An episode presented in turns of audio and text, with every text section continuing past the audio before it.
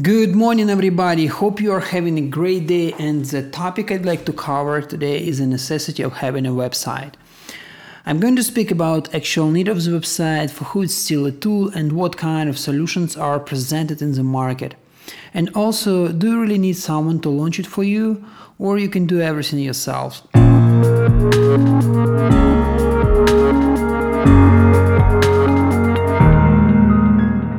So, we live in the era of aggregators such as Amazon, AliExpress, Booking.com, and you know many others. Whichever industry you'll take, you'll find a platform which collect offers from different providers. so they give them a traffic, and uh, the clients can close more deals. So usually those platforms are powerful because they are really focused on gaining traffic. So you as a provider can save your time and efforts on you know marketing and web development. And easy example which I can tell you here is um, let's say you have an apartment which you are willing to rent out for summer months. And uh, what you're gonna do? So probably you'll register a profile on Airbnb and put uh, your offers there. If you have reasonable price, good location, and quality pictures, you'll get your first client very soon. It is, you know, it it it all comes with the interface and um, you know handy interface, payment features, ratings, and all the stuff which you need to earn, you know, which you need to earn money quickly and safely.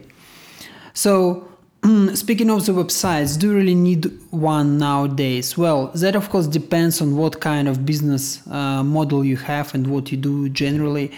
But website is not something special these days. And there are many ways to get your presence online. For personal or business purposes, you may use social media channels uh, such as Facebook and Instagram or LinkedIn and each of them allow you to create your portfolio and put you in touch with other people or even potential clients. So it is entirely free of charge and you don't need to spend any single cent to launch it.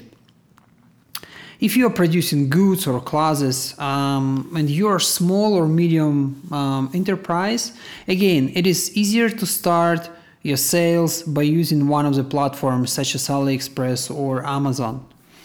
So if you still want to have your own website, um, again, you have several options, uh, you know, not to do it yourself. So aggregators or different social media platforms, or even um, some other platforms which uh, allow you to, you know, build your website in minutes. And I will t- talk talk about it just in a minute.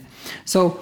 Um, if you want to have your own website uh, for any reason, there are a few kind of the of websites which are um, presented or which is the most common uh, these days. So it is personal page. Uh, in case you want to stand out from other professionals in your network, uh, you can make your personal website with your unique URL uh, address. And uh, then you have landing pages.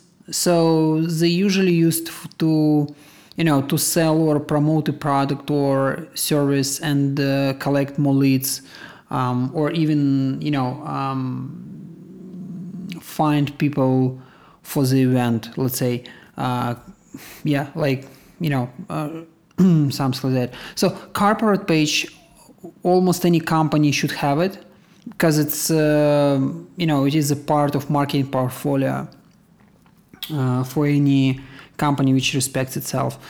Uh, and the e-commerce websites, so they are needed to do retail business online.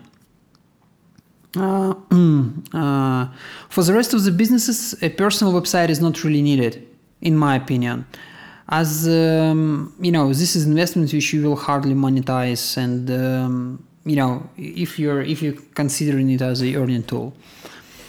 So, which tools you can use to create your own website? Um, there are many platforms these days, and um, you can use one of them. So there are two types of uh, platforms. It is uh, some cloud solutions, such as um, Squarespace and Wix, for example. They are providing you with a drag and drop interface, so you can easily upload your pictures and write some text, and even without any, you know, uh, coding knowledge, you can get your website up and running in just a couple of hours. The best of the uh, you know advantage of such solutions is, the time and simplicity. But um, the downside is that you don't really own your data. So you cannot customize your page. You cannot move to another platform. Uh, and um, you're generally you're limited with overall possibilities which uh, fall in line with the functionality of the platform. From the other hand you have out of the box solutions such as wordpress or prestashop or Joomla or something like that. So both my you know both all of them might be installed to your own server. All can be customized as you wish and all have a marketplace with millions of plugins which might extend your website functionality. So you can modify it as you want to and keep all your data with you quickly.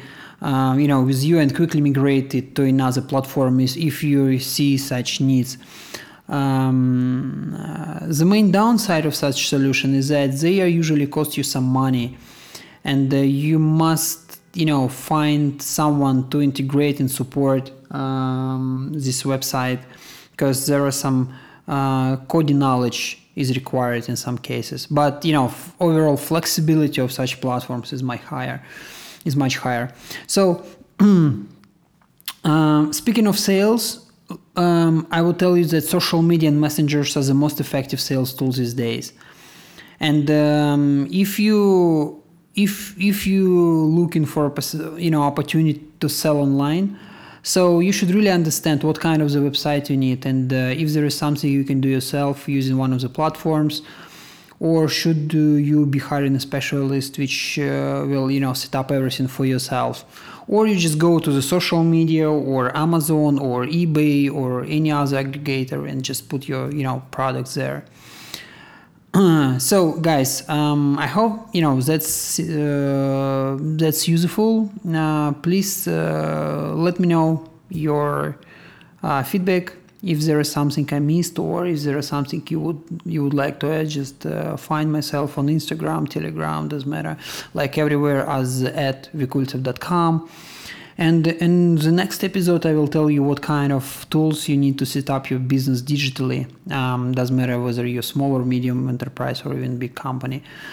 Um, how much it costs and what are the most common solutions for that. So stay tuned and um, subscribe for this podcast.